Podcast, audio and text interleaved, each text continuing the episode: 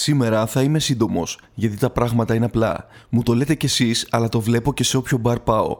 Είτε λόγω άγχους, είτε επειδή αισθάνονται πως δεν έχουν κάτι αρκετά καλό και εντυπωσιακό να πούν. Πολλοί άντρες βομβαρδίζουν με βαρετές ερωτήσεις στην κοπέλα που θέλουν να φλερτάρουν.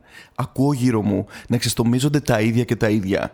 Πώς σε λένε, με τι ασχολείσαι, έρχεσαι συχνά εδώ, είδες καμιά καλή ταινία τελευταία, μένεις εδώ κοντά. Οι ίδιες και οι ίδιες βαρετές ερωτήσεις. Έλα όμως που επικοινωνία σε στυλ συνέντευξης δεν βοηθάει ιδιαίτερα τη συζήτηση.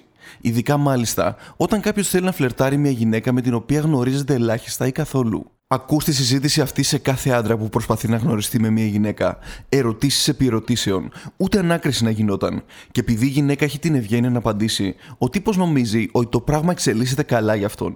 Μεγάλο λάθος.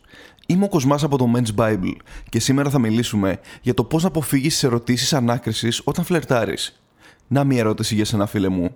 Πόσες φορές λες να έχει απαντήσει η γυναίκα τις ίδιες ακριβώς ερωτήσεις πριν από σένα, Απάντηση. Πραγματικά αμέτρητες φορές. Και στην πραγματικότητα το παραπάνω σενάριο τελειώνει περίπου έτσι.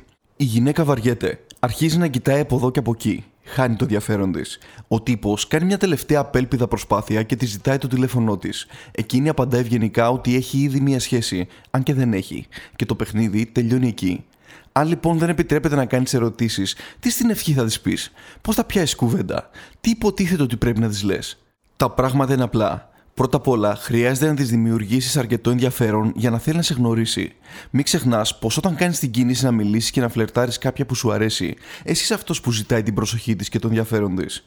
Εκείνη, και ειδικά αν είσαι ανάγνωστη μέχρι πριν λίγο, δεν σε ξέρει και δεν ξέρει για ποιο λόγο να πρέπει να επενδύσει χρόνο σε μια γνωριμία μαζί σου.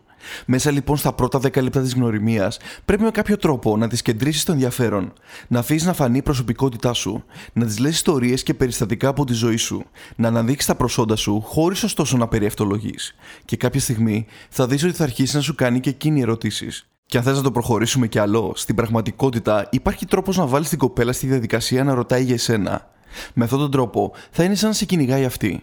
Αυτή είναι μια πολύ καλή μέθοδος που μου έμαθε ο παλιός wingman μου ο Γιώργος. Μπορείς λοιπόν να εξάψεις την περιέργειά της κάνοντας ανοιχτού τύπου δηλώσεις. Για παράδειγμα, αντί να τη ρωτήσεις με τι ασχολείται, να της πεις εσύ, ας πούμε, στη δουλειά μου δεν κάνουμε τέτοια. Θα σε ρωτήσει τι δουλειά κάνεις, όπως είναι φυσιολογικό. Ή πες, στη γειτονιά μου τέτοια θεάματα είναι συνηθισμένα. Θα σε ρωτήσει που μένεις. Όταν κάνεις διαρκώς ερωτήσεις, ειδικά αν είναι οι γνωστές βαρετές ερωτήσεις, φαίνεται σαν να κάνεις αγώνα για να διατηρήσεις τη συζήτηση ζωντανή. Δεν είναι ελκυστικό κάτι τέτοιο. Αντίθετα, προσπάθησε να χαλαρώσεις και να επιτρέψεις την καλή εκδοχή του εαυτού σου να βγει στην επιφάνεια. Άφησε μερικά σχόλια που θα κεντρήσουν την περιέργεια της κοπέλας ώστε να συμμετέχει και εκείνη ενεργά στη συζήτηση. Και όταν θα νιώσεις πως αρχίζει να ενδιαφέρεται, μπορείς να ζητήσεις το τηλέφωνό της και να σου το δώσει περιμένω τις εντυπώσεις σου. Είμαι ο Κοσμάς από το Men's Bible και αν θες να μάθεις περισσότερα μυστικά για τη γυναικεία ψυχολογία και το φλερτ, κάνε μας follow στο Instagram. Και αν θες να μας γνωρίσεις από κοντά, τότε μην διστάσεις να επικοινωνήσει μαζί μας. Μέχρι την επόμενη φορά που θα τα ξαναπούμε, σου εύχομαι να περνάς καλά.